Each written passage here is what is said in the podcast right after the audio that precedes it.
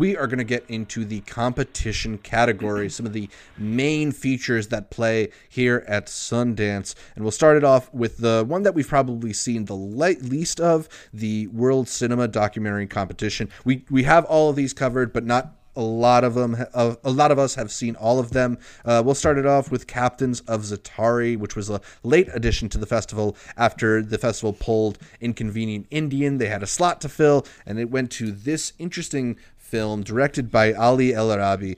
Two best friends, Mahmoud and Fauzi, live in the Zaatari refugee camp in Jordan and have an underlying dream of becoming professional soccer players while facing the difficult reality of their lives. Despite being confined under dire conditions, they remain hopeful and practice day in, day out. When a world renowned sports academy visits, they both have the chance to make their dreams come true. And this is kind of an interestingly constructed film in that, like Blood, Bloody Nose Empty Pockets last year, which was sh- sorted into the U.S. documentary category.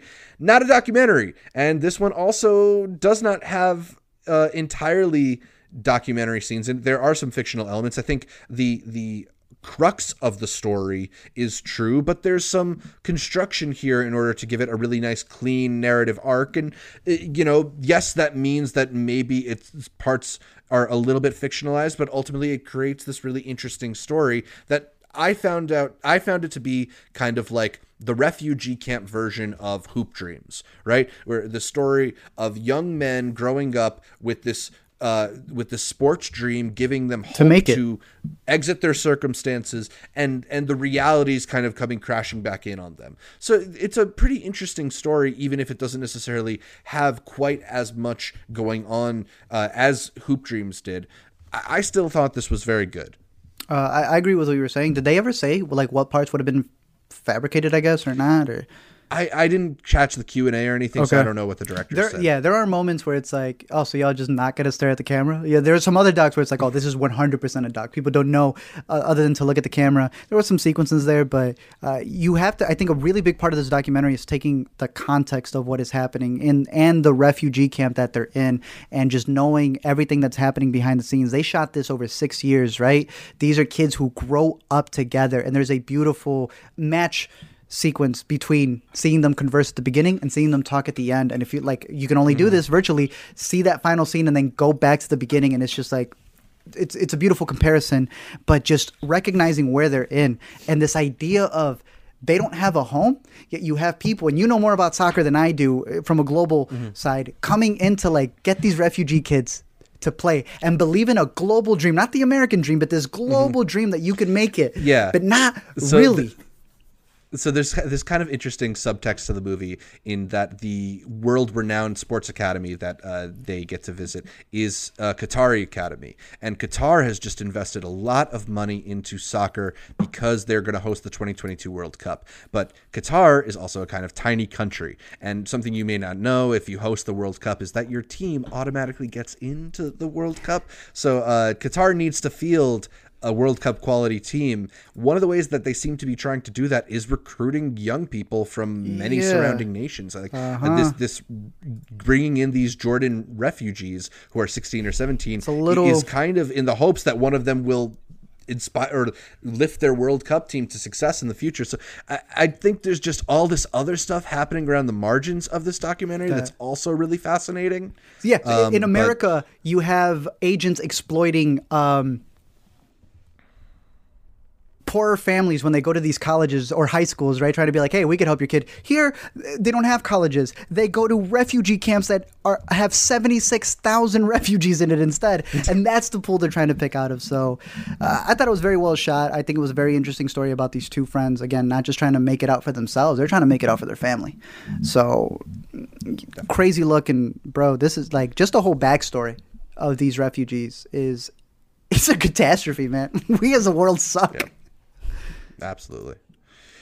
The next one up is Faya Dayi, Ethiopian U.S. co-production directed by Jessica Beshir about a spiritual journey into the highlands of Harar, immersed in the rituals of Khat, a leaf that Sufi Muslims chewed for centuries as religious medita- part of religious meditations, and it's Ethiopia's most lucrative cash crop today. It's a striking looking documentary. None of us got the chance to see it, but luckily we are joined by Alina Montemayor. Thank you, Alina. Alina. Uh, Alina, could you could you tell us a little about Faya Dayi? Your one line on Faya Dayi, the only person on the team who saw it. It's it's beautifully shot. The cinematography is great. It is in uh, black and white. There's a lot of things that aren't translated, so I guess that's where my disconnection went through. I don't know what happened there. Zach, you also have stories about some of the subtitles. But um, I know it's more of like a feeling. You're supposed to take this. It's supposed to be like an immersive uh, movie. I would give it another watch after I've, you know, after finishing watching the first time. Now knowing that, I would give it another watch. But Yeah. obviously, you know, She was telling me because there's this whole basis around like it wasn't it's not like a gum, right? it, it's a leaf It's this leaf that they use. that they use and they chew it, Uh huh. And it's supposed to cause this like euphoric thing that they use as a meditation for. Um, and I'd have to look that up. Just Yeah. not. But it's different stories. I stories think khat's too. supposed to have like hallucinogenic stories on how properties too. I could be them. wrong. Yeah, so I guess that was a probably a confusing part that when she was uh, screening it, but uh, this was one that we wanted to reach out for. I think they were done with links for this one, but this is one of the ones that I still Yeah, want to catch because yeah, we had some peers who really enjoyed this one. And it looked beautiful because we were getting ready to record uh, the LME Yeah. streams, but that's one that I'm interested in catching in again. Yeah, I think we were hoping that this one would have won an award so we could catch up with it, but uh, unfortunately it skipped through the cracks. But cool that Alina caught it, uh, and definitely let us know if you caught it. Let us uh, know in the comments if it's worth keeping on the radar. Flee, definitely one worth keeping on the radar. Oh, we're Uh, there. it's directed by oh, yeah, Jonas Poher Rasmussen Oh, Flee. uh, about Amin, who arrived as an unaccompanied minor in Denmark from Afghanistan. Today, Amin is a successful academic and is getting married to his longtime boyfriend, but it's part of a secret that he hid for 20 years, which threatened to build the life he ruined. Uh, ruin the life. I said built. that backwards. Threatens to ruin the life he built. This was the Grand Jury Prize winner in the World Cinema Documentary Competition. It's a documentary, but it is entirely animated, which gives it a very interesting quality in that the animations are able to recreate scenes which we obviously would not have had access to, moments from uh, Amin's early life in Afghanistan and parts from his attempted immigrations from different countries. It really helps put you in the moments and recreates the stunning life. Art, what did you think about Flee? it was the only one that expired on me, and y'all kept hyping up this, this sequence that happens towards the latter half of the film, and I was like, "Damn, mm-hmm. I- I'm not gonna get the chance to see it because just the way that the streaming things work, once it's up, it's up. You don't get a chance to see it again." Alina had loved this movie; she kept hyping it up. We had a, a couple of other people who had seen it as well, um, and I know that there were some criticisms, but. When I finally got the chance to see it, it was one o'clock in the morning and it appeared on my screen. I clicked that bad boy immediately the second half hits you with so many moments that had me sniffling, making sure that I didn't break. Um, and I found it absolutely fascinating. I want to compare it to something we discussed on Intercut previously in another Sundance feature from last year called Welcome to Chechnya, a movie that also covered you know, to a degree, refugees, uh, specifically because of homosexuality being banned out at Russia, if I'm not mistaken.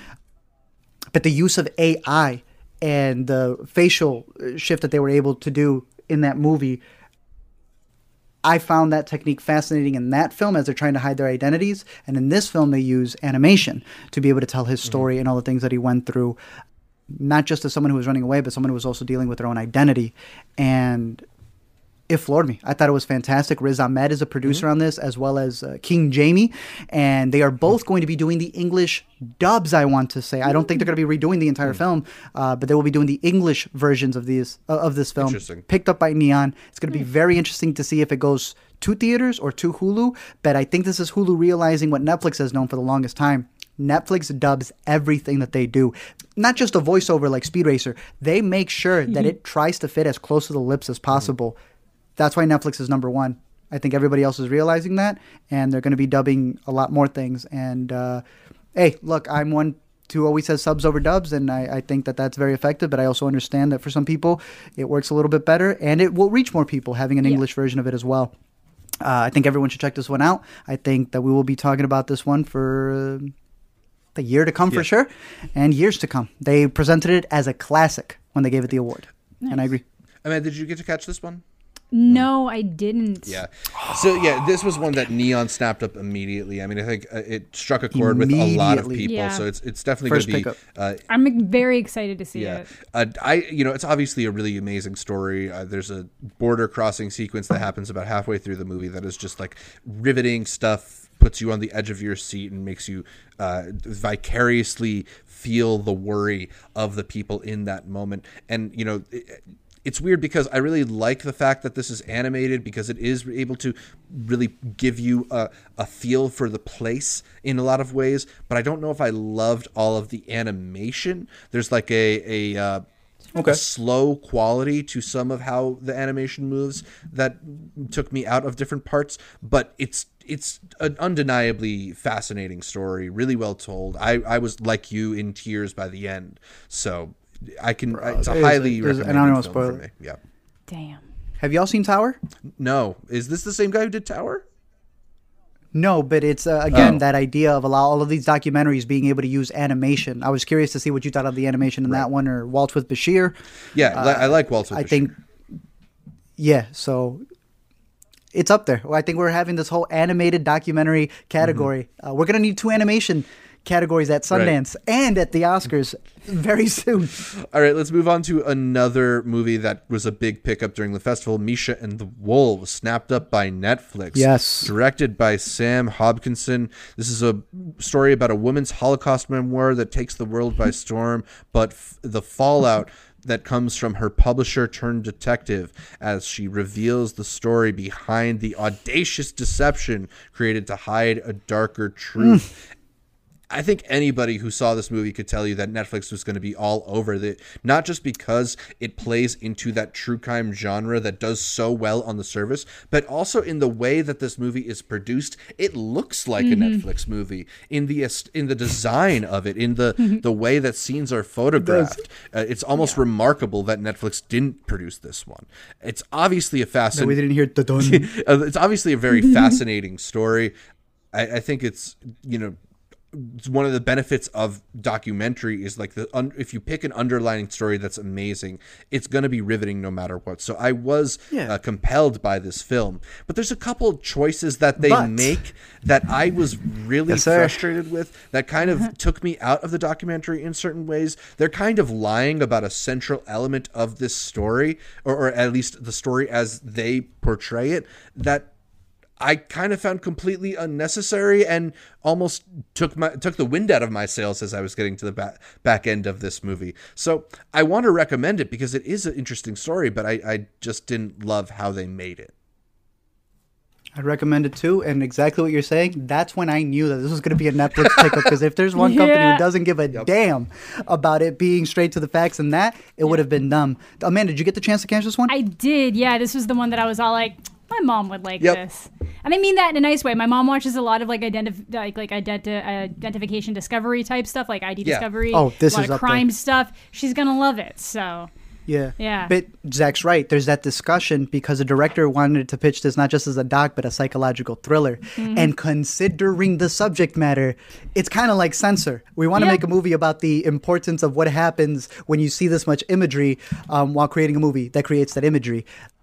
So, yeah, the interesting creative choices that were given. Some I actually do like without spoiling. Uh, I thought they did a fascinating job at maybe duping the audience to that degree, but when you compare it to what the story is supposed to be, it's going to have a very interesting reception and a global reception because Netflix is going to be picking it up. Absolutely. So let's move on to the most beautiful boy in the world. It's a Swedish documentary about the actor slash musician musician Bjorn Andrésen, whose life was forever changed at 18 when he was cast to play Tadzio, the object object Sad of story. obsession in Death of Venice, Crazy. a role which uh, led Luchino Visconti to dub him the most beautiful boy in the world. And it tells his life story and the fallout from being given such an illustrious title at such an early age. It, it is a very sad documentary about this guy's life and the many ways in which forcing this identity onto somebody, especially so young, can have lasting impacts on their development and ability to function uh, it regularly in society. I think it's an interesting story, albeit not one that goes many places beyond that first feeling. Uh, but I still want to recommend this one, but for a very weird reason. Yeah. And that's because we get Uh, behind we'll- the scenes we'll get- well, footage of yeah. Midsommar. That's the thing. This thing was filmed over five years, and a lot of people didn't know, and everyone's realizing it. And there's a trailer out about it as well. That he is the older elder in Midsommar. I love Uh, that. And if you know anything about Midsommar, they released this in multiple different ways, but they have not given you behind the scenes. This is the first time we get some behind the scenes, so that was really dope to see.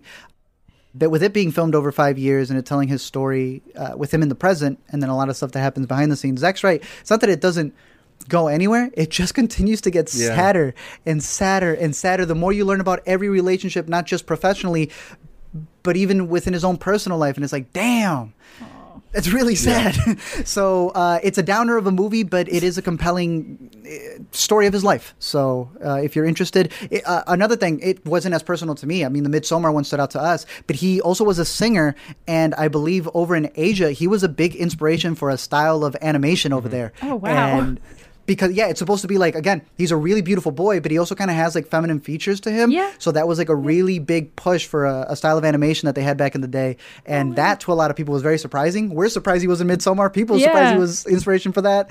Eh, A crazy story that he has behind him. yeah, that's crazy Bit crazy. a sad one. Very sad. All right, we're going to need Alina again for this next one the Australian documentary Playing with Sharks, written and directed by Sally Aitken. It's about Valerie Taylor, is a shark fanatic and Australian icon, a marine maverick who forged her way as a fearless diver, cinematographer, and conservationist. She filmed the real sharks for Jaws and famously wore a chainmail suit using herself as shark bait, changing our scientific understanding of sharks forever. Really compelling idea. I was hoping to catch this one, uh, but it, it was hard to. It was, again, one of those early movies that slipped through the cracks. Luckily, we have a screener link, so I think we're going to catch up with it soon, but I know Alina Yeah. did get to watch it. So, yeah, Alina, what'd you think? What'd you think of uh, playing with sharks? Because yeah, we did. I'm gonna catch it at extre- right after this. Yeah, I'm gonna same. get it.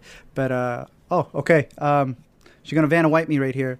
Alina thought playing with sharks, which is about an Australian diver and filmmaker Valerie Taylor, uh, who helped with Jaws. This is everything Zach said.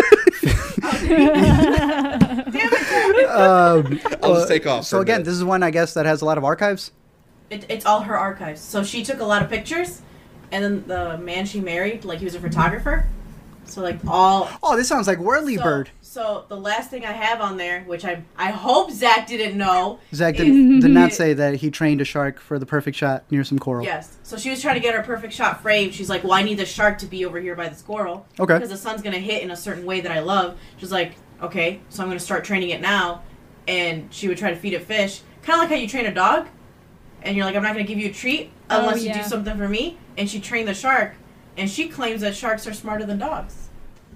So, uh, Well, there you have it. I will say this movie is harder to catch than the shark, that's for sure. So uh, hopefully it's still available once we're done recording here. But it, it was, uh, yeah, this was the hardest one to, to catch at the festival. But it has the most intriguing premise. The woman who worked on Jaws, like, yeah. That's So- awesome. Hey, Zach from the future here, just jumping in to say that I caught up with Playing with Sharks after we recorded our whole Sundance thing. And it's a really interesting documentary. I found it fascinating uh, talking about Valerie Taylor, who's kind of this almost Steve Irwin ish figure. I don't know if I'm only saying that because she's Australian too, but the way in which the documentary dives into so many assumptions around sharks and shows some of the ways that we arrived there, how responsible Jaws was in creating some of the ideas around our fear of sharks, and also how culpable the people at the center of this film feel for in their desire to promote uh, knowledge of sharks and images of sharks. They ended up creating this false idea of what they are. I thought it was a really interesting documentary, not just a profile of this amazing person, but looking into uh, an animal that we all have a fascination with in some way or another. So, yeah, I would highly recommend playing with sharks whenever this one becomes more widely available. Now, let's get back to the rest of the world documentary competition movies. One of the best documentaries from this category, President. From Camilla Nielsson, who previously directed the documentary Democrats. This is about Zimbabwe during Bro. the 2018 Zimbabwean presidential election uh, after the opposition leader Nelson Chamisa challenges the old guard Emmerson Mnangagwa, uh, known as the Crocodile. The election tests both the ruling party and the opposition. How do they interpret principles of democ- democracy and discourse and in practice? The, the thing about presidents is, as an American, I'm cursed with the inability to take in a foreign story without viewing it through the lens of how it reflects America, right? So th- this is a documentary Yeah. with so many weird similarities to, to what we've been going through, whether that's contesting ballots or being upset at 2 a.m. that we don't know the official results of a presidential election, or you know all these little things that Propaganda. that that make it just uh, feel weird uh, in, in how it mirrors our own uh, situation but it's its own fascinating story with all of these incredible characters and twists and turns and really just horrifying miscarries miscarriages of justice throughout. Uh, it's a really interesting movie. It got the special jury award for verite filmmaking because it really does kind of Yes, I'm to put say you that. on it as a fly in the wall in the room of all these very important people as you watch a coup happen in slow motion. Yeah, there's also a coup in this movie. It, Mm-hmm. It's a fascinating documentary. I, I it was one of the longer ones of the festival, but for me, I I was riveted the It is entire time. Yeah. Yo, the, uh, this bad boy. I'm trying to even see if I have the time over here. I, It was know like it's two stretched hours over the two hour 13 or mark, but, something like that. Yeah, it was Yeah, almost the same. but yeah. it had a yes, as long as Sparks Brothers. But it had a lot to say. This is up there with Mayor. Mm-hmm. It's got the practically the length of City Hall. the charisma this man had, man, he had me rooting for him. You had told me about that Obama line that he says. This is a man who was really trying to gather everyone together, and it definitely deserved the award special jury for Verite because there is a certain sequence where it's not just all of the rooms where things are happening that they're, they, they, they get they get access to, but there is bloodshed in this movie. And the camera is shooting right alongside the guns being fired as well. This is a doc. This is a documentary. Um, I don't know what else to say. Uh, I- I have a quote from him Change is coming. It can be delayed, but it cannot be denied. And I've been going mm, so many times with this. Uh, yeah, I, I agree with what Zach's saying. Just like in the same breath, it's a lot of reminders going America with a mirror. Not Yeah. really America. so uh, yeah, even besides that, it's just very interesting to see what's going on over there in Zimbabwe and the way that they're going uh, in handling their, their their politics and just the people being fed up. Yep. Simple as that. Absolutely. All right, Sabaya, the Swedish documentary from Hogir Hirori, with just a mobile phone and a gun, Mahmoud Ziad and their What a line. group risk mm-hmm. their lives trying to save Yazidi women and girls being held by ISIS as Sabaya, abduct- abducted sex slaves in the most dangerous camp in the Middle East, Ihol in Syria. This was the World Documentary Award winner for directing.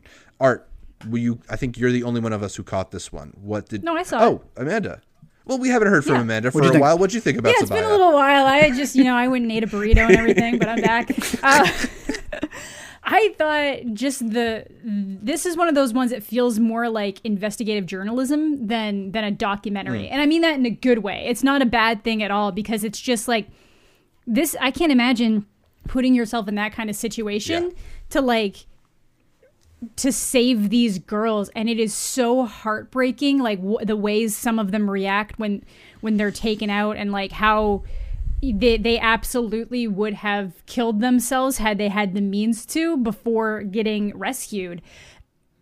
And it's just like they, he, he- they're so jaded or just casual about like the war torn lands they live in. Like there's gunfires going off and they'll just kind of be like do you have your gun? You maybe we should potentially you should probably have your gun here i guess. It's just so it's it's just so um just alien to to like our way of life. Like we we know that there's a lot of different sex trafficking stuff that goes on here but this is like a next level where there's these organized camps that are, are accessible and it's it's able to thrive due to these you know these war torn areas yeah, it's a hard watch uh, when you really think about the larger implications of what's going on there. Yeah. Yeah. Everything she said. Cool. Yeah, Mm-hmm. it's so uh, it seems like a worthy winner of the directing prize from this category. Yeah, for sure. Let's go to Taming the Garden, directed by Salome Jashi. It's a poetic ode to the rivalry between men and nature. Art, you told me this was kind of like a meditative, slow, but fascinating doc. Tell me a little more about it. They knocked it out of the park with this one. This should have won cinematography. I didn't see that many cinematography awards this No. time around. Um, right? one. Last year, what won the cinematography one? Uh, Acasa My Home, I believe. Casa My Home was a beautiful tale about getting a family out of nature and putting them into what they call the concrete jungle. This is the opposite story. It's not following humans, it's following a tree being displaced from its home and taken somewhere else. Obviously, you get it from all the surroundings of the people there. There is a woman who planted this tree when she was 25 years old. She's 90. They're promising roads that they'll build in exchange for the tree. They're lying.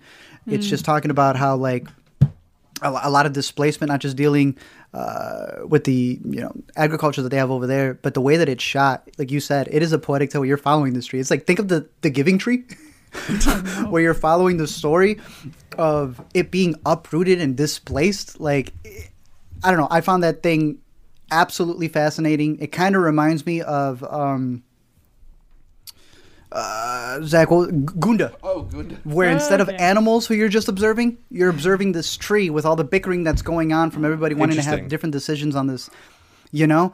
Because I will never see another tree that you know is uprooted because it's got the little mulch around it Oh, yeah. the same way again without thinking, damn, you were taken away from your home. it is patient. It has shots that last about 30 seconds to 45 seconds.